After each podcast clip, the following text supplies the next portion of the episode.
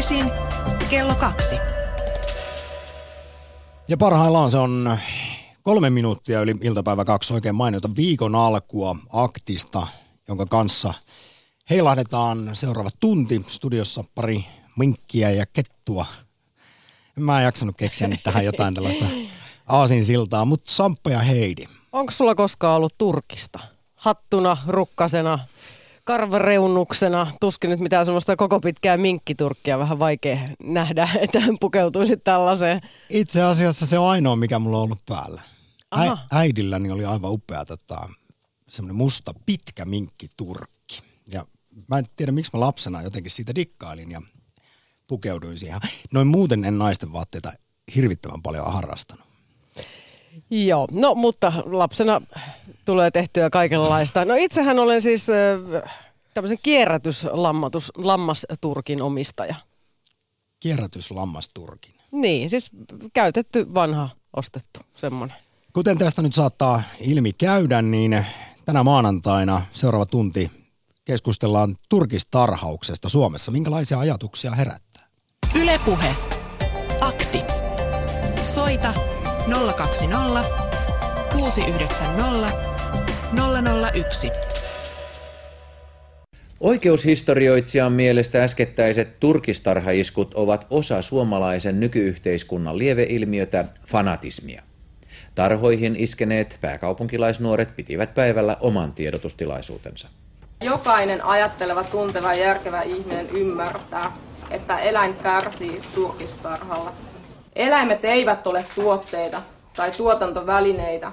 Eläimillä on tunteita ja intressejä aivan samoin kuin ihmisillä. Emme todellakaan ole terroristeja. Terrorismi on systemaattista väkivaltaa, kun taas meidän toimintamme perustuu elämän kunnioituksen as- ajattelulle. Yle Puhe. Näin vuonna 1995 Suomeen saatiin uusi termi, kettutyttö. Heitä oli tuolloin kyseisenä vuonna kolme, jotka laski Pohjanmaalla satoja kettuja vapaaiksi tarhoilta. Ja ylipäätään nämä Suomen ensimmäiset laajemmin julkisuuteen nousseet turkistarha-iskut tapahtuivat tuolloin radikaalilla 90-luvulla. Ja Oi niitä aikoja. olitko sä kettutyttö? No en, en nyt ihan ollut, mutta silloin tuli skeneä niin sanotusti seurattua ja työn puolesta muun muassa vierailtua näissä mielenosoituksissa, muun muassa tuolla Vantaalla Tur- Turkis-huutokaupan yhteydessä. Joo, siis mutta 90-luvulla on tosiaan silloin käyty kiivasta keskustelua turkista, turkistarhauksesta, kun nämä tällaiset iskut alkoi. Ja, alkoi ja tota, kyllähän tämä turkissota sai sen radikaali lakipisteensä sitten vuonna, oliko se 97, kun Orimattilassa tarhuri ampui tarhaansa pyrkineitä aktivisteja haulikolla. Se oli sitten se jotenkin lakipiste tässä turkissodassa. Mutta nyt eletään 2000-lukua. Onko turkistarhaus enää nykypäivää? No sitä se on todellakin Suomessa, jos vertaillaan muuhun päin maailmaa. Siis turkistarhausta ollaan rajoitettu tai kielletty useissa Euroopan maissa. Suomi on kuitenkin turkisten suurvalta. Täällä esimerkiksi uudet säädökset aiheen tiimoilta jäädytettiin pari vuotta sitten. Seuraavan kerran niitä ehkä käsitellään aikaisintaan 2019. Ja esimerkiksi valvonta tarhoilla on romahtanut. Ja siis ei ole ollenkaan liioteltua sanoa, että Suomi on kansainvälisesti mitattuna turkistuotannon suurvalta. Täällä kasvatetaan vuosittain noin neljä miljoonaa turkiseläintä. Suomi on esimerkiksi maailman suurin ketunnahkojen tuottajamaa ja suht merkittävä minkinnahkojen tuottajamaa. Tämä tarkoittaa noin kolmen miljoonan eläimen kuolemaa joka vuosi, kun neljä miljoonaa turkiseläintä täällä vuosittain siis tuotetaan. Joo, ja jotkut sanoo sitä, että tämä on ihan todella merkittävä elinkeino meillä täällä. Mä löysin kyllä semmoisiakin selvityksiä, että ei tämä itse asiassa ole. Ja se on nyt ainakin on fakta, että näiden tilojen määrä on vähentynyt aivan radikaalisti tässä vuosien saatossa. Tällä hetkellä vissiin noin 900 tuottajaa ja moni heistä on aika iäkäs ja pikkuhiljaa lähestyy eläkeikä eikä ilmeisesti toiminnalle ole luvassa jatkajia. Mutta niin siis mainitaan nyt vielä, kuinka paljon tässä on tultu alaspäin. Siis vielä 1980-luvulla Suomessa turkistarhoja oli lähes 6000 ja nyt alle tuhat, mutta silti näilläkin luvuilla me ollaan ihan maailman kärkipäät. Niin, koska siis myös tilakoot ovat kasvaneet. Mutta tänään me kysymme teiltä, hyvät kuulijat, että joko kaivoit minkkiturkkisi naftaliinista, kun talvi ja viileä tuli, vai voitko edes kuvitella käyttäväsi turkista? Onko turkis murhaa ja turhaa vai ihana luksustuote? Näihin voi kommentoida joko soittamalla meille tänne tai sitten laittamalla WhatsAppissa viestin 040 163 8586. Kyllä, onko turkis, kuten sanotaan, murha vai turha vai ihanaa tai sitten kenties erittäin tärkeä elinkeino. Tästä nyt on monenlaista sitten tilastollista analyysiä, mutta myös subjektiivista mielipidettä siitä esimerkiksi varsinkin tuolla ruotsinkielisellä Pohjanmaalla, jossa suurin osa näistä turkistarhoista on. Mitä sitten on esimerkiksi ne puoltavat argumentit? Onko se kenties vain tämä tulot ja työllisyys, mikä liittyy tarhatoimintaan ja mitkä koet, rakas kuulija, esimerkiksi sitten suurimmiksi ongelmiksi koko asiassa? Onko se tämä eettinen puoli vai sitten sellainen arkinen eläinten hyvinvointi? Ja millä tolalla se Suomessa on? Onko nämä pelkkää propagandaa? Kettutyttöjen propagandaa nämä tällaiset videot, salakuvatut videot, joita aina välillä julkaistaan? Tila, tiloilta. No nyt mä sanoisin heti tuohon, että ei se todellakaan mitään propagandaa, jos tästä eläinten hyvinvoinnista puhutaan, koska siitä on kuitenkin niin paljon tullut noita tutkimustuloksia. Sitten mä yllätyin sellaisesta tiedosta, että siis Marsulla pitää olla siis puolet enemmän häkissä tilaa kuin sitten tuolla minkillä. Sille, sille riittää vaan siis puoli metriä kertaa puoli metriä kokoinen koppi, jossa se sitten sen elämänsä sillä ritillä pohjalla elelee. Ja kuten tuossa esimerkiksi MOT-ohjelma paljasti keväällä, niin hyvin yleisiä ongelmia, jos nyt puhutaan vaikka terveys, terveyteen liittyvistä asioista, on näillä turkistarhaeläimillä on silmätulehdukset, ien ongelmat ja haavat. MOT mukaan ongelma on myös se, että kettujen tassut on vääntynyt lähes poikkeuksetta. Terveitä tal- jalkoja ei juuri tarhoilla näe. Ja tämän arvellaan johtuvan jalostuksesta, ravinnosta ja ylipainosta. Ketut voi olla 20 kilosia, kun tällainen vastaava luonnossa oleva otus on sitten mitä kolmi nelikiloinen. Ei mikään ihme, että vähän alkaa jalat pettää. Niin, ja itse asiassa kun eläinsuojelulakia luin, niin periaatteessa just sen pohjan pitäisi olla sitten sellainen, että se ei saisi, tai että sen pitäisi olla niinku tasapainossa tai tasana, vaikka se olisikin sitä ritilästä, niin se ei saisi olla sellainen, että se eläimen paino on niin kuin mahdollistaa sen, että se jotenkin niin kuin heiluu. Mä täällä nyt kauheasti heilu ja kaikki radion ja kuuntelijat näkee varmaan tätä tosi hyvin. Kettu tarttis myös esimerkiksi luontaisia piilopaikkoja, miten se onnistuu tällaisessa pienessä aika lailla läpinäkyvässä häkissä. Paljon on esimerkiksi, tähän liittyy varsinkin tähän siis lajityypilliseen käyttäytymiseen, josta usein puhutaan. Miten se sitten toteutuu suomalaisilla turkistarhatiloilla? Nyt kaivataan kiivaita tai vähän rauhallisempiakin kommentteja, mutta kerro rakas kuulija, onko turkistarhaus enää nykypäivää? Kuuluuko se vuoteen 2017? Saadaanko tai pitääkö, voidaanko olla ylpeitä siitä, että Suomi on turkisten suurvalta? Ylepuhe. Akti. Soita 020 690 001. Ja Twitterissä kysymme tänään, että onko Turkis mielestäsi murhaa kautta turhaa, tarpeellinen vai ihana? Ja tämä ensimmäinen vaihtoehto on ylivoimaisessa johdossa 77 prosenttia vastaajista on sitä mieltä, että Turhuutta on tarpeellisen puolesta liputtaa 13 prosenttia ja ihanuuden 10 prosenttia. Jouni on kommentoinut, että tur- turkistarhaus on turhamaisuuden torin tunkkainen takapiha. Yle puhe. Miten se meni? Tur- Turhamaisuuden torin tunkkainen takapiha. Risto Lappeenrannasta päivää. Päivää. Kyllä kai siis nykypäivänä on itsestään selvää, että eihän niinku ihminen pysyäkseen lämpimänä niin tarvitse turkkia ylleen, että kyllähän tämä on ihan niin kuin tarpeetonta elitismiä eläinrääkkäystä, mikä minun mielestä tulisi kieltää kokonaan lainsäädännöllä tällainen sadismi eläimiä kohtaan.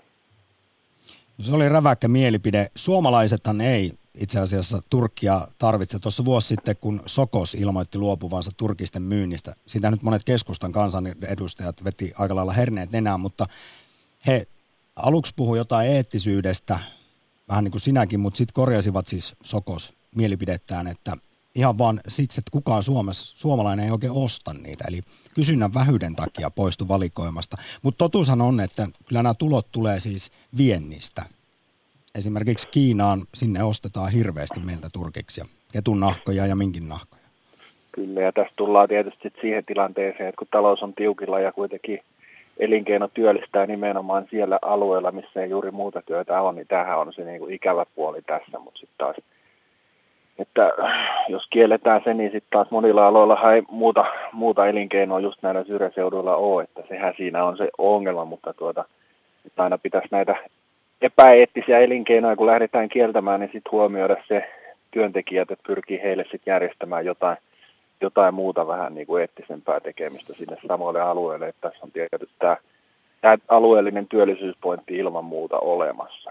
Kyllä se on, ja tässä nyt yritetään olla ratkaisukeskeisiä. Me esimerkiksi heidän kanssa ennen lähetystä mietittiin, että mitä voitaisiin tarjota vaihtoehdoksi sitten suomalaisille turkistarhaajille, varsinkin tuonne Pohjanmaan lakeuksille, jossa näitä turkistarhoja seisoo tiuhaan, niin me ei ainakaan keksitty nyt heti no, mitään. No, itsellään tulisi esimerkiksi kalan kasvatus mieleen, että niin kuin proteiinillehän on aika lailla kova kysyntä ja esimerkiksi tämmöinen kuivanmaan kalan kasvatushan on niin kuin käytännössä päästötön, että sillehän kyllä vähintään vastaavat markkinat maailmassa löytyisi niin kuin ilman muuta tällaisille kalaproteiinille ja sitten pystyttäisiin nimenomaan sijoittaa tällaisille syrjäseuduille, että kyllä tätä niin kuin vaihtoehtoa on jotain muutamaa talouselinkeinoa vastaavaa kyllä löytyy, että jos sitä halutaan etsiä, mutta sitten taas pitää miettiä, että ei se, se että takerrutaan niin kuin johonkin elinkeinoihin, niin ei sekään niin kuin ole välttämättä hyvä asia. Kyllä pitää pystyä uudistumaan asenteiden mukana, koska minun nähdäkseni tämä turkistarhaus, niin kuin, koska sen vastustus on lisääntynyt jatkuvasti ja jossain vaiheessa länsimaissa hylätään ja länsimaissa sitten yleensä ne tietyt niin kuin, ajattelumallit sit siirtyy viivellä muihinkin maihin, niin sitten se loppuu jossain vaiheessa muuallakin, että sitten ollaanko me sitten siinä tilanteessa, että me tuetaan kettutarhoja, kun sille nahalle ei enää jossain vaiheessa luultavasti ole menekkiä. Tämäkin nyt on sitten yksi pointti tässä. Risto, kun otit ne kalat puheeksi, niin turkisteollisuus on hyödyntää aika hyvin näitä roskakaloja, niin keksikö sitten mitään, mitään niin kuin, että miten voitaisiin näitä roskakaloja hyödyntää entistä paremmin? Koska niis, ne oikeasti kuitenkin vähentää sitten meidän vesistöjen päästöjä, kun, kun niitä sieltä kalastetaan. No itsekin esimerkiksi paljon särestä kalaruokaa tehneenä, niin en kyllä allekirjoita tuota roskakalanimitystä yhtään, että itse asiassa mietitään vaikka petokaloja, niistä löytyy elohopea ja muuta epäpuhtauksia ja nämä särkikalat ja muut, niin näissähän ei ole mitään. Ja sitten silakkaahan käytetään rehuna aika paljon ja siitäkin nykypäivänä pystytään silakasta poistamaan dioksiidi, mikä siellä on se suurin ongelma, minkä takia sitä ei juurikaan elintarvikkeen käydä ja sitä voidaan käyttää sitten kalarehuksi. Sehän periaatteessa pystyttäisiin käyttämään näissä kalankasvatuslaitoksissa aivan yhtä hyvin, että sinnehän se vastaava määrä kyllä menisi ja ihmisravinnoksi voitaisiin myös tätä niin sanottua roskakalaa käyttää. Lopetetaan vaan sen kutsuminen roskakalaksi. Niin jostain käsittämättömästä syystä, niin esimerkiksi särkeä kutsutaan roskakalaksi. Aikana sitä Suomessa jopa istutettiin moniin lampiin, että siitä saatiin maukasta ruokaa. Joku ihme elitis, mitä on sotien jälkeen tullut, että ei kelpaa kuin se uhanalainen lohi, mikä pitäisi itse asiassa rauhoittaa. Meillä oli muuten viime viikolla työpaikalla lounaalla särkipihvejä ja oikein maukkaita olivat, että Mut Risto, ei tullut mieleen roskaksi kutsua. Todellista superfoodia miten jouduttiin kalaa keskusteluun, kun tässä yritetään ketuista ja No ne liittyy näihin kaloihin puh- myös. Risto ratkoo tässä ensimmäisenä soittajana kaikki turkistarhaukseen liittyvät ja ketun kasvatukseen liittyvät ongelmat, mutta kysytään nyt sitten vielä sulta sun vankkaa eh, tämmöistä analyysiä siitä, että miksi Suomessa tämä turkistarhaus on tabu. Monista muista eläinten hyvinvointiin eläintensuojeluun liittyvistä asioista voidaan puhua, mutta ja siis tämä näkyy ihan, kun on tehty kyselyitä tälläkin vuosikymmenellä, niin itse asiassa yhdessäkin kyselyssä turkistarhauksen täydellistä kieltoa kannatti Suomessa vain 18 prosenttia äänestysikäisistä, kun taas ne 25 prosenttia hyväksy tarhauksen jatkamisen ihan nykyisellään. No tietysti jos tuo haluaisi yhdellä sanalla vastata, niin se olisi keskusta, mutta tuota, en sitä sano, vaan kyllä se, se on jostain syystä Suomessa ehkä tällaiset, niin kuin, mitkä liittyy ihmisten just toimeentulo ja tällaisia, niin näistä on aika hankala keskustella, koska täällä ylipäätäänkin kaikki asiat menee hyvin herkästi henkilökysymyksiä eikä keskustella itse asiasta ja tässä nyt mennään siihen ilman muuta, että ehkä se on tämä yleisen keskustelukulttuurin vaikeus Suomessa, niin siitä kai tämä tästäkin aiheesta puhumisen vaikeus ju- juontaa juurensa. Ja enkä sano, että sillä olisi mitään tekemistä tämän kyselyn tulosten kanssa, että tämä, jota siteerasin, löytyy vuodelta 2012 maaseudun tulevaisuudesta. Niin, no sillä maaseudun tulevaisuudella ei ole keskustan kanssa mitään tekemistä. Ei, mutta siis niin kuin, onhan se nyt, onko Suomen toisiksi suurille vikkisin sanomalehti. Eli siinä niin, mielessä kyllä. laaja kysely. Kiitos oikein paljon Risto Lappeenranta no, ensimmäisestä no niin. soitosta. Kiitos. Ylepuhe Akti. Lähetä WhatsApp-viesti studioon 040 163 85 86. Ja ennen kaikkea soita nahka-aktiin 020690001 ja kerro mitä mieltä olet turkistarhauksesta ja siitä, että me Suomessa me ollaan turkisten suurvalta. Niin, onko se oikein ja hyvä asia vai aika huono juttu? Täällä kasvatetaan vuosittain noin neljä miljoonaa turkiseläintä ja sitten henkiä riistetään kolme miljoonaa joka vuosi siis turkiseläimiltä. Hei, kommentteja WhatsAppista. Kaikki, mikä on luotu sen pienintä ötökkää myöten, tuntee kärsimystä, jos se ei pääse toteuttamaan itseään sille kuuluvalla luontaisella tavalla. Mitä enemmän tuotetaan kärsimystä, sitä kohtalokkaampaa se on luomakunnalle. Ja sitten, että pitäisi vähän tiedostaa, eh, mitä tämä kärsimys on ja meidän vastuu sen tuottamisessa. Jokainen tunteva ihminen tiedostaa, että turkiseläin kärsii koko elämänsä ajan. Turkiseläin tuotanto on turhaa sekä murhaa, jos näin kysyttäisiin. Sitten toinen kommentti. Ilman ohjelmaanne en olisi edes muistanut koko turkisalaa. En edes muista, milloin olisin viimeksi nähnyt Turkin lähipiirini ihmisillä. Eiköhän tuo voitaisi vähitellen ajaa alas. Turkistarhoilla voitaisiin siirtyä sirkkojen ja muiden ruokahyönteisten kasvatukseen. Miten meitä juttu tätä ideaa? Niin, minäkin yritin sirkkaleipää etsiä juuri viikonloppuna kaupasta ja loppu oli laarit Tämähän kumisivat tyhjyyttään. Juuri tämä kuumin hotti tällä hetkellä ja Suomessakin vihdoinkin sitten hyönteiset hyväksyttiin tuossa hiljattain. Ihmisten ravinnoksikin. Yle Puhe. Ari-Pekka Turun liepeillä, morjesta. No tervehdys. Onko turkki päällä? No ei ole turkki päällä, mutta lämmintä kyllä muuten on, että vaikka, vaikka sadetta tää pitää päällä, niin kyllä tässä nyt lämpimänä pysyy. Niin, että ilman turkistakin pysyy talvipakkasilla tai vilposilla keleillä lämpimänä? Hyvin pysyy, aineet on aika hyvät ja kyllä me luulen, että aika moni suomalainen, suomalainen välttelee niin kuin oikein aido, aitojen turkkien käyttämistä, niin kuin varmaan sanottiinkin aikaisemmin, että vientiin menee pääosa. Kyllä se on nykypäivänä juuri näin. Semmoinen näkökulma tuli vaan mieleen, että kun se on iso osa vientiä, niin tota, sit käy helposti tämmöinen vaara on kuitenkin sitä, että Suomessa kuitenkin kohtuullisen eettisesti näitä asioita hoidetaan ja tuota, on iso vientitulo, niin tuota, minä näkisin, että jos se ajattaisi alas täältä Suomesta, niin sitten jos se Kiinaan siirtyisi esimerkiksi se homma, niin se olisi kyllä kahta kauheampaa suuntaa. Minä näkisin, että semmoinen eettinen suunta tässä turkistarhauksessa olisi se hyvä suunta, ja tota, vähän niin kuin vapaan kanan muniikin pikkusen enemmän kuin normaaleja munia. Niin meillä on, meillä on hyvää eettistä tuotettua Turkista, jota sitten viedään ulkomaille. Ja nimenomaan tälle voimalla, että siinä on, se on tämä e, e, eetti, eettisyys on täällä takana. Että, että tämmöinen näkökulma myös. Joo, ja tähän nyt sitten jatkeeksi se, että sen lisäksi, että Suomi on turkisten suurvalta, niin meillä esimerkiksi uudet säädökset asiaan liittyen jäädytettiin pari vuotta sitten, koska tämä on jotenkin niin arka asia. tätä voidaan tätä lakihässäkkää, joka alkoi 2013, niin käydä myöhemmin läpi ja mitä kummallisia kiemuroita siinä sitten olikin mukana. Mutta sen lisäksi, että Suomi on turkisten suurvalta, niin täällä on kyllä siis paljon saatu kritiikkiä sitten liittyen esimerkiksi eläinten hyvinvointiin, että meillä ei lainkaan ole siis tämä eettinen puoli kunnossa. Näin sanoo moni asiantuntijataho. Joo. Niin, ja sen parantaminen mm. nähtävästi nyt on täällä vähän haastavaa. Vastustusta on paljon kaikenlaisille säädöksille. Joo. Tämä on tietysti totta. Tietysti minä ajattelen, että eläinten hyvinvointi on kyllä kaikkien tärkein asia, mutta lämpöä, jotkut ihmiset sitä ostaa, ostaa niitä ja ilmeisesti aika isojakin määriä, niin mun mielestä ei ole, oikea tapa ei ole ajaa sitä alas Suomessa, kun se on kuitenkin Suomessa tehdään. Ja täytyy toki näihin säädöksiä, säädöksiä tuoda olla niin voimakkaasti näiden näiden tarhaus, tarhaajien kanssa, että he, he pitää huolta ja sitä valvotaan, että se on niin kuin eettisesti koko ajan mahdollisimman korkeatasosta. Kuinka korkealle sä nostat sitten Ari-Pekka, jos puhutaan sit muista eettisistä asioista ja ylipäätään näistä ongelmista liittyen esimerkiksi siihen, että ei siellä nyt kyllä oikein häkissä se minkki tai kettu pääse toteuttamaan tällaista lajityypillistä käyttäytymistään. Kuinka Aivan. suuri merkitys mm. sillä on sulle? Vai ajat, men, kyllä, menetkö kyllä tässä elinkeino mulla, edellä? No tota, mulla on 50-50, mutta kyllä mä ajattelen, että jos minkki ei esimerkiksi vaikka tuhatoistarhauksessa, en tiedä määristä, en ole ammattilainen, ja tota, jos niillä on esimerkiksi liian pieni elintila, jos se tuplattaa se elintila, niin toki se ei siltikään niin vastaisi luonnollisia olosuhteita.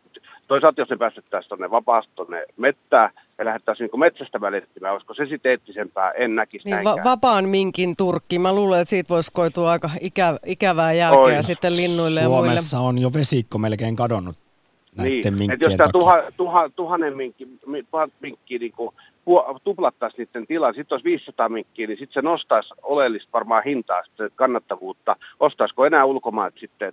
Se on varmaan sellaista tasapainottelua kyllä sitten sen kannattavuuden kanssa ja, ja tota näin. Vielä Ari-Pekka heitän sulle tähän yhden kommentin, vastakommentin siihen, mitä sanoit tuossa, että jos Suomessa turkistarhaus kiellettäisiin kokonaan, niin sitten se siirtyisi vaikkapa Kiinaan, se Suomen osuus, ja siellä tunnetusti ei oikein ole minkäänlaista mm. eläinsuojelulainsäädäntöä.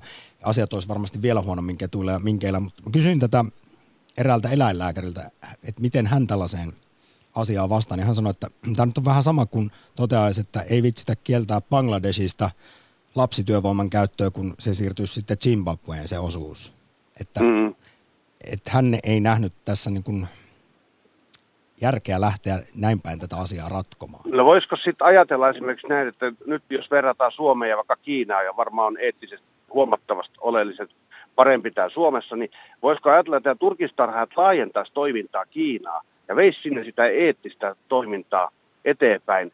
Ja tuota, se voisi ehkä jopa olla kustannustehokkaampaa ja sitten eläimiä niin kuin paremmin huomioivaa. Se, että vietä sitä osaamista nimenomaan tarhauksen suhteen sinne nimenomaan Kiinaan esimerkiksi että se vietäisi se tietotaitotaso sinne päin.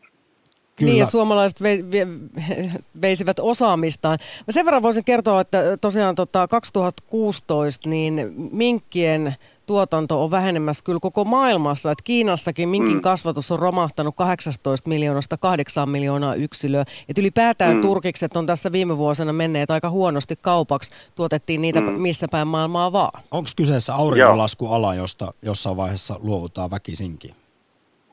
Niin, se, kyllä mä luulen, että se, se pikkuhiljaa se laskee koko ajan, mutta toistaiseksi tota, ei se laske sillä, että me ajetaan alas tu, tuotanto, vaan meidän täytyy nimenomaan tuoda sitä, tuoda sitä, kun sitä kuitenkin ihmiset ostaa, niin kyllä meidän mun mielestä pitäisi niin kuin, pitää huolta siitä, että nämä arvot säilyisi ja me parannettaisiin näitä nimenomaan eläinten, eläinten oikeuksiin liittyviä arvoja. Mutta tota, ei kuitenkaan ajamalla alas sitä toimintaa, että etsimällä muita keinoja siihen. Ari-Pekka, kiitos oikein paljon soitosta Turkistarha Akti. Kiitos paljon. Hei hei. Ylepuhe. Akti. Soita 020 690 001. Sanotaan nyt siis numeroita ääneen, kun tuossa oli tuloista puhe. Suomessa siis turkisnahoista saadaan, tai tässä nyt viime vuosina MTT mukaan on saatu 200-300 miljoonaan euroa ja tärkeimmät ostajamaat, tämähän on siis puhdasta vientituloa, tärkeimmät ostajamaat on Hongkong, Kiina, Korea, Venäjä, Kreikka ja Italia. Mutta sitten aika isoja tällaisia kansainvälisiä vaateketjuja on nyt kieltäytynyt käyttämästä ja ostamasta turkiksia omissa vaatemallistoissaan. Että kyllähän tässä selkeästi sellaista suuntaa on, ettei turkis tällä hetkellä ole kovin in. Meidän lähetysikkunassa mietitään, että ainut turkiksia puoltava elinkeino on porotalous. Menehtyneiden porojen turkin käyttö. En tiedä, mitä tapahtuu muiden elä- menehtyneiden eläinten turkiksille pohjalaisille ehdotan esimerkiksi nahkojen parkitsemispajoja. Pinnallista hienostelua eläinraukkojen kustannuksella, siis tarkoittaa varmaan tätä turkistarhausta. Ja minähän tässä aamulla Mä esittelin innovaation. Sanoa. Niin, meillähän on täällä siis noin 600 000 koiraa, jopa voi olla 800 000 täällä Suomessa. Niin se vasta sitten hyötykäyttöä olisi, kun se oma rakas rekku lähtee kirmailemaan sinne koirien taivaaseen, että siitä sitten nyljettäisiin nahkaa ja tehtäisiin vaikka kestävät rukkaset. Niin, mikä ihana muisto. Niin. Voi lähteä vielä niiden hanskojen kanssakin lenkille. Mutta miten sitten aika paljon tämmöisiä ihan sylikoiria, joku chihuahua, niin siitä saa sitten semmoisen joku avaimen perä. Näitähän on, äh, tässä muuten kun kaikki miettii nyt näitä is, pitkiä isoja minkkiturkkeja mielissään, niin siis kyllähän siis nämä karvakaulukset ja erilaiset turkikset somisteina on tosi iso osa myös tätä turkisteollisuutta, että ne ei ole vain niitä kettupuhkia ja sitten niitä pitkiä turkkeja. Sä sanoit mulle tuossa aiemmin olit perehtynyt siihen kunnon kokoiseen minkkiturkkiin, montako minkkiä siihen käytetään? No mä yritin tätä tietoa etsiä, mä ymmärsin niin, että siihen menee 50. Eli aika, aika monta. Ja, ja tota, Suomessa kun... muuten tuotetaan minkkejä kaksi miljoonaa kappaletta vuosittain. Tämmöinen tieto, se on fakta. No siitä saa muutama pitkänkin turkin sitten. Yle Puhe. Mauri, moro. No moro. Olisitko valmis tekemään omasta koirasta lapaset? No mä oon semmoinen Espanjan vesikoira kuin Raita, että tuota, häntä kun leikataan aina kun se on villaa, niin niistä hän saa sukkia, että sillä Joo. tavalla kyllä. Ky- ja näistä vesikoiristahan, eikö niitä pidä nyt, oli sitten Italian tai Espanjan vesikoira, niin niitähän pitää ajella vähän väliä, että sieltä saa hyvin Kyllä, sitä. kyllä. Mutta tuohon teidän turkiskeskusteluun semmoinen, kun tässä ikä on niin vanhoja muistelee, niin kyllä meillä kotona aikoinaan tuolla Savon perämailla, niin meillä tuli osa vuoden aikana elannosta ihan turkiksista. Oravasta ja tuosta ketusta. Oravan nahka. nahka joo, oravan nahka oli arvokas. Mä tässä kerran sitä mietinkin, että se olisi semmoinen 2-3 euroa. Se maksoi 2-3 markkaa, eli se olisi varmaan 2-3 kymppiä tuota, jopa enemmänkin silloin ja nykyrahassa. Miten te oikein oravia tuotitte? Metsästettiin. Ai ja mä luulen, että te olitte ihan tarhannut. Pien, pienoskiväri ja pystykorva. Ja satoja nahkoja isä vei aina tuota... Joo, anteeksi, mä oon vähän väsynyt. Ei leikannut ihan, että millä lailla... Te... Eikö leikannut, joo. Että, ja sitten kun kettuhan oli kans, mutta se oli aika vaikeampi ja se arvohan oli tuota niin, työmiehen parin viikon palkka. Mutta sitten kun tuli turkistarhaus, se romautti kaikkien näiden luomunahkojen hinnan.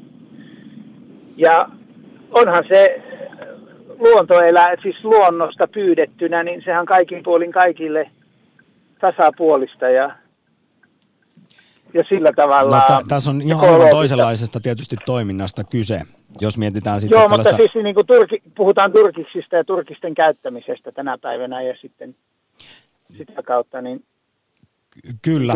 Tämä on mulla, vähän niin kuin sama mulla... kuin tehotuotetun lihansyönti versus sitten tällaisen Metsästys. Metsästyksen mm. ja riistan syönti. Että. Joo, no kyllä se on samalla sitä, että kyllähän se niin kuin, kun puhutaan esimerkiksi supiko, supihan on meillä tarhattu, yksi tarhaus kohde, mm. niin sitten kun nyt se on tänä päivänä esimerkiksi meidän luonnossa, niin sitähän tulee haittaa elää ensuoja-alusta. 19, ei kun siis tuleeko 19 alusta. Ei se poistuu riistaeläinluettelosta, niin tuota, mutta sen nahka-arvo on niin kuin metsästettäessäkin, niin se on ihan se on arvoton. Tiedän kavereita, jotka ampuvat kymmenittäin supeja, niin kuin putsaavat luontoa sillä tavalla. No nyt sitten, mihinkä päin sä olet Mauri vielä menossa tässä, jos puhutaan nyt sitten siitä, mitä esimerkiksi ajattelet turkistarhauksesta. Se vei sulta nyt semmoisen sivutulon, että ei kannattanut enää kettuja ja oravia metsästä. Aikoinaan, aikoinaan ei todellakaan multa, mutta siis turkistarhaus on siinä mielessä niin ihan samalla tavalla kuin, niin kuin tuossa lähetyksessä teillä tuli, niin, niin muidenkin tuotantoeläinten kasvattaminen, niin kyllä siinä on niin kuin miettimisen paikka. Ja sitä me Mauri, tässä tehdään vielä puolen tunnin verran. Pohditaan turkistarhauksen järkevyyttä, haittoja ja hyötyjä. Kiitos oikein paljon soitosta. Ylepuhe Akti. Lähetä WhatsApp-viesti studioon 040 163 85 186. Ei me Turkista tarvita, mutta tarviiko sitä niin kiihkolla ala ajaa alas, kun ei vain enää uusille tarhoille ja laajennuksille anneta lupaa. Tarhuritkin alkaa olla sen ikäisiä, että ei kovin kauaa tarvis ootella, niin tarhaus kuivuisi pois, mutta kuitenkin tulisi luonnollinen siirtymäaika tulevalle polvelle keksiä sitten jotain muuta toimintaa. Ja sitten mietitään, Esa on lähettänyt tällaisen viestin, että kun Microsoftilta irtisanotaan 2000 ihmistä, niin valtio toteaa, että joo, tehdään näille selviytymispaketti. Kuinka helppoa olisikaan lopettaa ikääntyneiden yrittäjien 900 turkistarhaa ja heille vaan joku mukava eläkepaketti kouraan? Helppoa, mutta vaikeaa, koska keskusta kysymysmerkki. Ja liittyen esimerkiksi tähän nyt, että siirtymäajalla tästä luovuttaisiin, niin tätähän nyt on ylipäätään ehdotettu monestikin suunnasta. Lukuisat poliitikot, julkisuuden henkilöt on vaatinut turkistarhauksen lopettamista Suomesta esimerkiksi vuoteen 2025 mennessä. Vihreä liitto kirjannut tuorempaa poliittisen tavoiteohjelmaansa myös tällaisen turkistarhauksesta luopumisen siirtymäajalla. Eli kun tuossa aiemmin siteerasin tätä yhtä kyselyä, jossa todettiin, että enemmistö kannattaa versus siis vastustaa turkistarhausta Suomessa, niin ei tässä olla tosiaan ihan heti sitä kuitenkaan oikeastaan monenkaan taholta tekemässä. Yle Puhe. Klaus, morjesta. Joo, morjesta. Minkälaisia ajatuksia herättää turkistarhaus?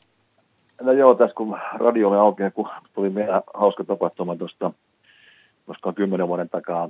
Tuossa kaupungilla kävelin kerran kesällä ja, ja tota, siinä rappusilla istui kerrostuvan rappusilla nuori pimu ja oli erinäköisiä lävistyksiä muutenkin siinä vauhdikkaan näköinen nuori nainen ja, ja mä sitten pysähdyin ja, ja kysyin, että onko se joku eläinaktivisti, niin hän oli jonkunlainen tämmöinen tota, ja kuului johonkin eläinsuojeluyhdistykseen ja siinä jonkunlainen keskusteltiin ja, ja tota, mä aina kysyin, että niin, mitä sä oot mieltä, että, että jos tota, niin, metsässä niin, tota, kettu tappaa jäniksen, niin eikö se ole yhtä iso rikos kuin se, että jos ihminen tappaa sen ketun tuolla vaikka tarhalla tota, ja no hän totesi että siihen, että, niin, että tota hän ei tuo miettineeskään tota, ja et, en mä nyt sinänsä kannata, kannata tota, niin, mitenkään turkisvaatteita, mutta niin luonnossa vaan tämmöinen oma kiertokulku ja ihminen käyttää nyt sitten turkiseläimiä ja kanoja ja lehmiä ja sikoja hyödykseen. Ja, et mun mielestä on sama juttu vähän kaikissa muissakin. No, mutta eikö tässä olla aika kaukana luonnosta tässä esimerkiksi tässä sun vertailussa? Se, että... Joo, mutta tappamisesta, tappamisesta kuitenkin on kysymys sitten, sitten että, että niin, niin, et eihän sitä ihminen on vaan siellä korkeammalla sitten tässä Luomakunnan kuningas.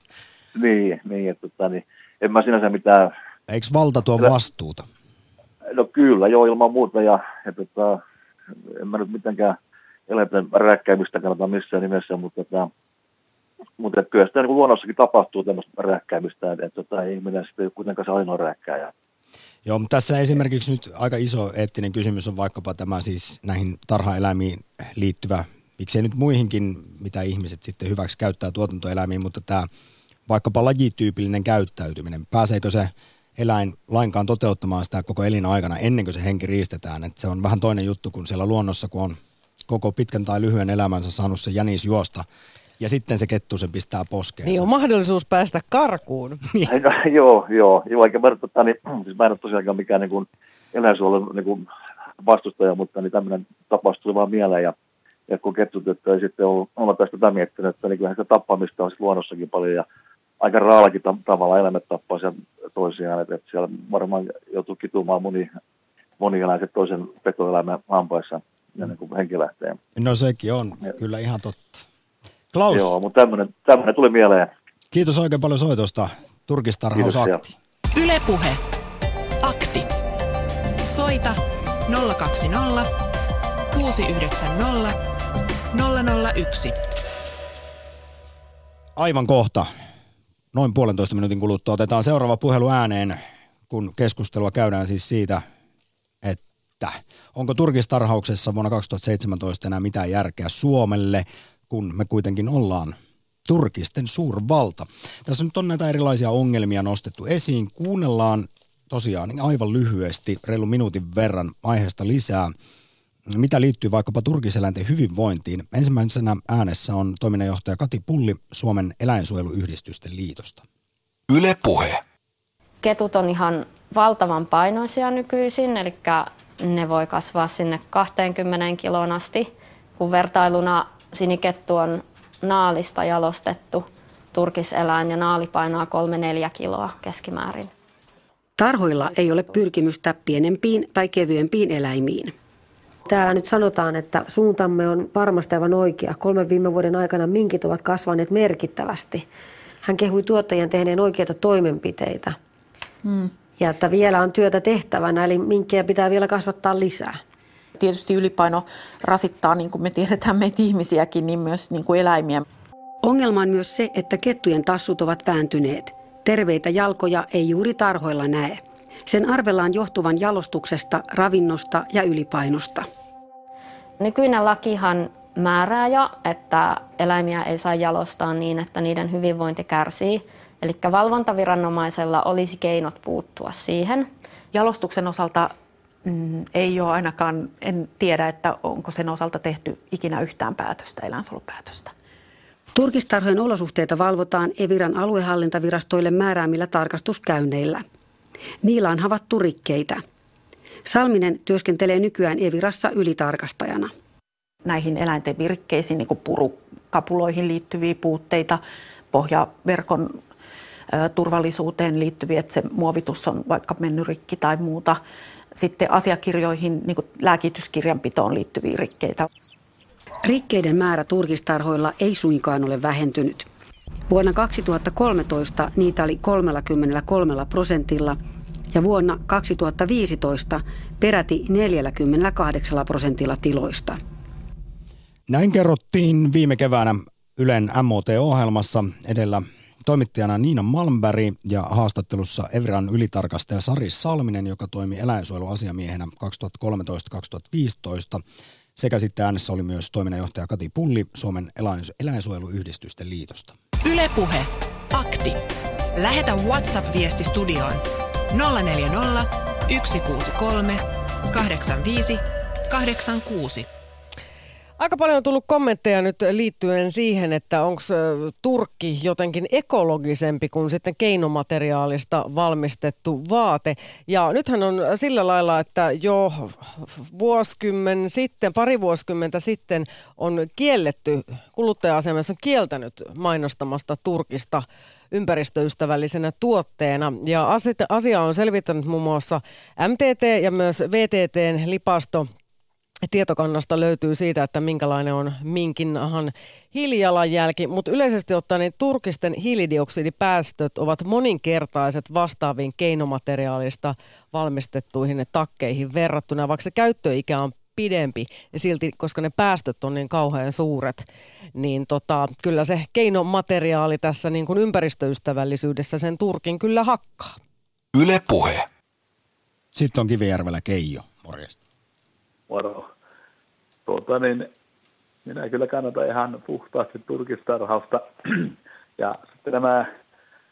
Ää, Eikö siinä ole mitään ongelmia? Tämän, en, mä en usko, että jotka kokee yrittäjiä on, niin, tota, niin kyllähän ne tekee niin hyvin työnsä kuin pystyy. Ja ne, tota, niin ne ketut, mitkä kato siellä on, onko ne sinikettuja, mitä ne on, niin ne on niin monessa sukupolvessa – että en enää pärjäisi luonnossa. Ja niin kuulette, munkin ääni on jo mennyt, niin en mä itselleni mitään pahaa tehnyt, mutta jos saa palaa takaisin, kun presidentin vaalit, niin sitten mulla on ääni taas takaisin. No mutta sä sanoit, että ei ne luonnossa pärjäisi ne siniketut. Tuossa juuri aiemmin kuultiin toi lyhyt pätkä keväisestä MOT-ohjelmasta, jossa sanottiin, että siellä ei niinku ehjää jalkaa, tervettä jalkaa enää löydy, kun painoa on 20 kiloa tuommoisella ketulla, niin, niin, niin ja jalostuksen kautta sitä on sitä koko ajan, koko ajan kasvatettu, niin ei varmasti luonnossa pärjäisi, mutta onko tämä nyt sitten ihan täysin sun mielestä ok?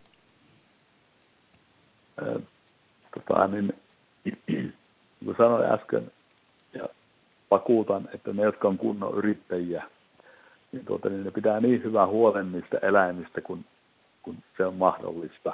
Ja sitten ei ne turkit olisi kyllä mitään hyvälaatuisia jos, tota, niin, jos niitä eläimiä huonosti kohdeltaisiin. Kaikilta tahoiltahan toki, niin kuin sanoit, jalostuksesta tuommoisista, niin onhan jossain koira, koirarotuja ylijalostettu ja tämmöistä. Sitä on voinut tapahtua, mutta sehän ei ole sen yrittäjän vika missään tapauksessa. Vaan sehän on sitten sen geeniteknologian ja sen, miten niitä on jalostettu. Mutta ei se ole sen yrittäjän, joka sillä leipänsä hankkii, niin sen vika se. Ja sitten tota, niin, kyllähän se paljon paremman tota, niin, helpommalla sen ruoan saa sinne tarhaan, mitä se saisi eläin kuin eläin niin luonnossa. No siinä oot kyllä oikeassa, mutta mitä sitten kun puhutaan, nostetaan nyt vielä sunkin kanssa esiin tämä lajityypillinen käyttäytyminen, kun nyt tiedetään, että ei ole tarpeeksi esimerkiksi sitä tai vaikkapa virikkeitä tämmöisten tärkeiden tarpeiden tyydyttämiseksi siellä häkissä ja sitten tulee monesti kaiken näköistä apatiaa ja jopa kannibalismia näille elukoille, kun menevät siellä tietysti sekaisin pienessä häkissä. Sehän on sitten taas taloudellinen kysymys se. Eli sittenhän, jos, jos halutaan ihan, ihan täydelliset tilat sinne ja täydelliset virikkeet ja se, niin sitten vaan tukirahaa sinne lisää. Mutta mut eihän se voi olla näin, että se, tota, niin se yrittäjä joutuu, se yrittäjähän pitää aina laskea se niin, kun puhutaan yritysmuodossa, että kate on tarpeeksi suuri sitten. Ja, mm. ja, ja tota, niin, jos tämmöistä on, niin, tota, niin se johtuu ihan siitä. Niin kuin vielä sen sanon vielä lopuksi, että ihankaan varmasti turkistarhaajat ei tahallaan tee mitään semmoista, mikä sitä eläintä heikentää, koska se on heidän elinkeinosta kyse. Voisi joku ajatella niin, että aikoinaan kun oli käsin tehtyjä harja tehtiin jouhella, niin että, että se jouhi on pahasta, kun se nykästään sinne harjaan, mutta eihän se näin ole. Joo, se, se vähän, tehdään vähän selväksi ylipäätään. Keijo, että ei, esimerkki. Mutta ei varmasti harva tosiaan tahallaan nauttii eläinten kiduttamisesta, että sellaista sadistista mielialaa nyt ei luultavimmin löydy, ja että tässä olet varmasti oikeassa. Mutta sitten se, mitä se todellisuus on esimerkiksi monilla tiloilla, niin tuossakin äsken kuultiin, että rikkeitä löydettiin vuonna 2015 tarkastetulta tiloilta 48 prosentilla, eli siis lähes puolelta tiloilta löytyy erilaisia. Hei, hei vielä, vielä viimeinen asia. Tiedätkö, mikä on Suomessa konsultti? On tänä päivänä joka paikassa raha. Silloin pitää lyödä niin paljon rahaa sille yrittäjälle, että se pystyy tekemään semmoiset tilat, jos kerran ne väittää, että ne eläimet kituu, niin silloin pitää löytää semmoiset niin paljon rahaa sille yrittäjälle, että se pystyy tota, niin sen homman tekemään. Keijo, kiitos oikein paljon soitosta. Kiitos. Ylepuhe Akti. Lähetä WhatsApp-viesti studioon 040 163 85 86.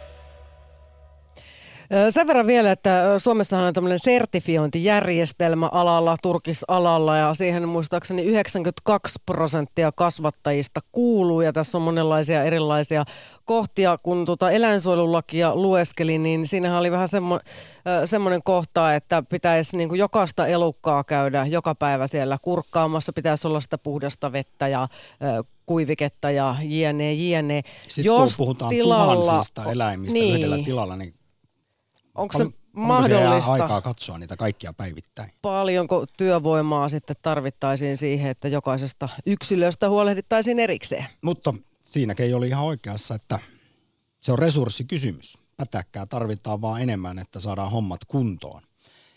Vieläkö löytyy Eeva Tuusulasta linjolta? Ollaan. No morjesta. Minkälaisia ajatuksia on herännyt? No niin, nyt pyörän heti sanani, kun viimeksi soitin puhuin siitä, että, että jos ei tiedä asiasta mitään, niin sitten tulee vaan riita. Mutta tästä mä en kyllä tiedä mitään. Mä päätin silti soittaa, kun mulla tuli sellainen ajatus, että, tota, että mä ajattelin, että mun iso vanhemmalla esimerkiksi oli, että elettiin vielä semmoista aikaa asu tapanilaista, että oli aina niin kuin se sika, mikä tapettiin, niin kuin hankittiin ja sitten jouluksi, niin kuin joulupinkuksi laitettiin ja oli pässi, mitä mun isä ulkoidutti siellä kylillä. Niin, tota, niin se on ollut siihen aikaan niin eri asia, että se sika hankittiin ja uskon, että sitä käytettiin kaikkea. Se oli tosi tärkeää, että, että tota, kun se teurastamisen aika tuli, niin vaarin piti aina lähteä pois, koska se otti niin koville, että se oli vähän niin perheen jäsen. Että se on niin eri asia ollut silloin sitä elämästä on sitten käytetty kaikki. Että sitten ajattelin, että siitä on niin lyhyt aika ja maailma on muuttunut niin paljon, että, tota, että nythän se on ihan eri asia. Että eläimiä kohdellaan ihan eri tavalla ja tämä Turkis tuntuu siltä, niin kuin, että eihän me, niin kuin, niin kuin tekin sanoit, että eihän täällä tarvita, että meillä on niin hyvät kaiken maailman toppatakit ja muut vaatteet, me ei sen lämmön takia tarvita enää niitä turkkia niin kuin silloin ennen. Että ihan vaan mielipiteenä niin kun tästä asiasta tosiaan mitään tiedä, että, että eikö tämä ole ihan tämmöinen historian reliikki, että, että sehän on ihan älytöntä tuommoinen niin kidutus. Joo, siis kyllähän tässä nyt on paljon puhuttu auringonlaskun alasta ja kuten mä tuossa lähetyksen alkupuolella sanoin, niin vielä 1980-luvulla Suomessa oli turkistarhoja lähes 6000, nyt niitä on alle tuhat.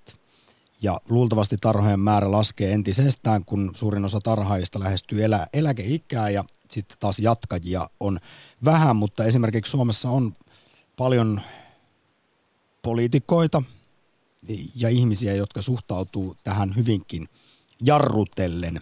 Se käy ilmi vaikkapa siitä, miten 2013, kun oli tuo kansalaisaloite ja yritettiin ruveta tekemään jotain turkistarhaukselle, niin miten siinä sitten venkuloitiin. Tämä muun muassa paljastuu kokonaisuudessaan keväisestä MOT-ohjelmasta, jota tässä ei tietenkään koko puolen tunnin MOTta voida siteerata. Mutta olet varmasti Eeva oikeassa, että tämä on mennyttä aikaa. Joo. Näin voisi kuvitella kaikkien näiden siis tilastojenkin perusteella. Se, semmoinen tuli vielä mieleen, että kun siis toi luomuhan niin kun ei heti ottanut täällä tulta, se on mun, mun käsittääkseni muualla jo vähän paremmin mennyt, mutta se, sekin niin kuin koko ajan niin kuin valtaa alaa ja mä uskon, että siinä on ihmisille ihan sama asia, että niin kuin mieluummin nostaa sellaista tietää, että eläimiä olisi pidetty niin kuin paremmin. Et yksi ystävä, joka mulla on, niin se on kasvissyöjä, mutta jos sen tuttava, jolla on kanala, missä ne kanala, kanat elää niin kuin ihan luonnollista elämää, niin kuin silloin pari sukupolvea sitten vielä elätteen, niin silloin syö kananmunia. Että se kriteeri on vain ainoastaan se, että ne eläimet on sitten hyvin pidettyä, niin sitten voi syödä. Aivan. Että uskoisin, että siinä on niin vähän samantapaisesta ilmiöstä kyse, että ihmisten kyllä niin kuin omat tunnot sanoo, että jos vaan mitenkään mahdollista, niin valitsee niin kuin sen paremman vaihtoehdon. Ja tätähän me ei niin kuin tarvita mihinkään. Ja kuten sanottua, harva suomalainen enää Turkkia päälle laittaa. Suurin osa näistä kaikista neljästä miljoonasta turkiseläimestä, jota tuotetaan, niin niistä ne nahat lähtee sitten tuonne esimerkiksi Aasiaan, että vientiin menee ja sieltä siis vientituloja myös Suomeen saadaan se pari 300 miljoonaa. Kiitos oikein paljon Eva Soitusta. Ylepuhe. Akti. Sitten Nea. Vai kenties Hannu? Halo. Halo. Hirveästi tapahtuu Halo. asioita, mutta kuulostat enemmän Hannulta Halo. kuin Nealta. Tein tämmöisen johtopäätöksen. Joo. Morjesta. Han, Hannu on täällä puhelimen päässä. Kerrohan Hannu, minkälaisia ajatuksia on nahka-aktissa herännyt? No, tuossa nyt eniten kiinnittää huomiota toi, toi asia, että kovasti tätä lajityypillistä käyttäytymistä kyselette sen perään. Minä nuorena miehenä poikasina tuli paljon hiiseltyä keväisin ketun jälkiä katelle ja, ja, ja, ja totesin siinä, että kun kettu sai jotain syötävää, niin se, se oli hyvin alle, alle muutaman sadan metrin päässä siitä syöntipaikasta. Se oli nukku, nukku vatsa täynnä ja nythän tarhoilla eläimet saa aamun, illon, ruoan, ruoan ja se on luonnon eläimellä semmoinen tapa, että se ei, ei, ei se ei se yksikään luonnoneläin vatsa täynnä ei juokse huvikseen. Se on luonnonvalinta. Aikaa sitten on opettanut ne, jotka turhaa juoksee. Ne on kaksi asiaa, jotka eläintä liikuttaa. Ne on nälkä ja sitten on se toinen veellä alkava asia. Mutta etkö sä, Hannu, usko siihen, että kun on todettu, että esimerkiksi pienet virikkeettömät häkit aiheuttaa eläimissä käyttäytymishäiriöitä. Ja kun puhutaan lajityypillisistä tarpeista, niin ne on äärimmäisen tärkeitä. Ketuilla vaikkapa kaivaminen ja piiloutuminen. Minkit asuu yleensä luonnossa vesistöjen lähellä, ovat uimareita ja siniketut haluaisi päästä maapohjalle, jossa sitten voi kaivaa, hyppiä, haistella ja leikkiä, niin kukaan näistä edellä mainituista eläimistä ei oikein hirveästi tällaisia pysty toteuttamaan, tällaisia tarpeitaan siellä pienessä häkissä? niin, niin kuin tuossa äsken sanoin, ne ei huvikseen yksikään elukka juokse, kun niillä on vatsa täynnä. Eli... Pennut, leik, pennut leikkii häkissä ja äh, siinä on sitä tilaa ihan riittävästi näille näihin toimintoihin. Ei, ei ne, se on turha väittää, että ne, ne huvikseen juoksee elukat paha täynnä. Hannu, aika, aika myös juoksee, mutta vielä viimeinen kysymys. Yhdenlaisia eläimiä mekin ollaan. Jos sua pidettäisiin koko elämä häkissä ja silleen, että on vatsa täynnä ja pääset sitten harjoittamaan siellä vaikka sen syömisen lisäksi lisääntymistä, niin eikö silti tekisi yhtään mieli koskaan käydä juoksemassa? Vähän muuallakin no, kuin siellä häkissä. Tietysti, tietysti näin on, että liikku, liik, liikkuminen, siis pentu ja kasvava elukka, niin se tarvii sen tietyn liikkeen, että, se, että sen äh, lihaksisto ja elimistö kehittyy. Kyllä se sen verran liikkuu, mutta se on ihan turha väittää, että, se, se, että ne huvikseen juoksee ja ne tarvisi juosta. Siellä häkissä nimittäin on tilaa kyllä ihan hyvin sille liikunnalle, mikä tämä aktiviteetti. Siis linkki ja kettu, niin ne on aika, aika sähköitä elukoita, kun niitä rupeat sieltä häkistä kiinni ottaa, että mm. kokemusta on. No sitten Hannu, kiitos kokemusten jakamisesta ja oikein mukavat päivät Hämeenlinna. Ylepuhe Akti. Lähetä WhatsApp-viesti studioon 040 163 85 86. Minun mielestäni turkistarhaus on ihan älytön laji siinä mielessä, että jos homma ei kannata muuta kuin rikkomalla määräyksiä, niin saisi kupsahtaa koko ala. Mitä tukieuroja tarvitaan siihen? Olen itse yrittäjä ja mun pitää myös lakia totella ja en saa tukieuroja lain täyttämiseen. Outo ajatusmalli. Yle Puhe. Mitäs mieltä on Nea? No mä olen ihan sitä mieltä, että nyt mun mielestä tässä on tullut todella semmoisia aika yksikantaisia mielipiteitä yleisesti vanhemmilta miehiltä. Etkö ollut samaa mieltä kuin Hannu äsken, että kyllä se kettu on ihan tyytyväinen mahaa täynnä siellä häkissä? No ei, mä en usko, että kukaan tervejärkinen eläin tai ihminen niin jaksaa koko elämänsä juosta pientä ympyrää. Et se on se ainoa liikunta, mitä se siellä häkissä voi saada. Plus, että siellä on vielä se verkkopohja, johon kynnet jää, varpaat jää, jalat vääntyy kuten tuossa puhuttiin siitä, että jalat, jalat erityisesti on huonossa kunnossa. MOTn ohjelma viime keväänä kertoo, että kettujen tassut on pääsääntöisesti lähtökohtaisesti kaikki vääntynyt, terveitä jalkoja ei juuri tarhoilla näe. Ja arvella johtuva jalostuksesta, ravinnosta ja ylipainosta ketut, kun on semmoisia parikymmentä kiloisia. Ja nythän on paljon siis ympäri maailmaa levinnyt kuvia näistä Suomen jättiketuista – ja siis oikeasti hävettää olla suomalainen näissä asioissa. Et mä olin silloin vuonna 2012 keräämässä nimiä tähän kansalaisaloitteeseen, joka käsiteltiin silloin seuraavana vuonna. Et se oli eka kansalaisaloite ja varmaan ainoa, johon ihan näitä käsinkirjoitettuja lappuja kerättiin se 50 tonnia. Silloin, silloin ei ollut tätä nettimahdollisuutta vielä. Mm. Et kun sen eteen tehtiin paljon työtä, niin se tuntui, että se jotenkin teilattiin niin hepposin perustein. Siihen liittyy kyllä mie- mielenkiintoisia koukeroita, koska kyllähän sitten tämä turkiseläinten asetusta koskeva työ, se alkoi sitten 2013 Kataisen hallituksen aikana, nimitettiin eläinsuo- eläinsuojeluasiamies, mutta sekin virka lakkautettiin ja siinä oli aika paljon ihmeellistä vastustusta sitten ja nyt sitten nämä asetukset on jäissä tällä hetkellä. Mä en usko, että näillä asetuksilla on oikeasti mitään merkitystä, koska ainahan niillä, niitä on ollut. Ja siellä on tehty tarkastuksia, on kirjattu, että kriteerit ei täyty, mutta sitten asialle ei ole tehty mitään. Että niitä ei vahdita. Ja se on ihan sama, mitä säädöksiä ja asetuksia siellä tehdään.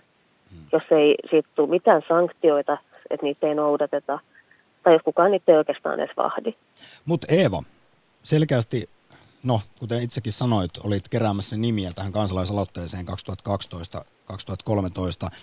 Onko vääjäämätön kulkusuunta kuitenkin se, vaikka vastustusta on, että Suomessakin tämä ala jossain vaiheessa lopetetaan. Jos nyt mietitään, että 80-luvulla oli vielä turkistarhoja 6000 ja nyt reilu 900. Ja silloinkin 2012 se katsotti, äh, laskettiin, että täyspäiväisesti yksi tarha työllisti silloin noin 1,2 ihmistä. Joten kyse ei ole mistään jättimäisestä elinkeinosta, mihin Suomen koko talous romahtaisi että Euroopasta tulee ihan vähän väliä uutisia, että tarhaus on lopetettu tai ollaan ainakin jonkin ajan kuluessa lopettamassa, ajamassa vähitellen alas. Et Suomi on tässä ihan kehityksen takapajulla. No nyt, vaikka siis ihmisiä Suomessa on, sanotaanko näin, vain kahdesta tuhannesta neljään tuhanteen, joita siis tämä ala työllistää suoraan. Heitä ei ole sinällään paljon, mutta heille kuitenkin kyse on elannosta, niin osaatko Eeva nyt, jos ollaan ratkaisu keskeisiä, niin keksiä jotain, että mitä sitten tilalle?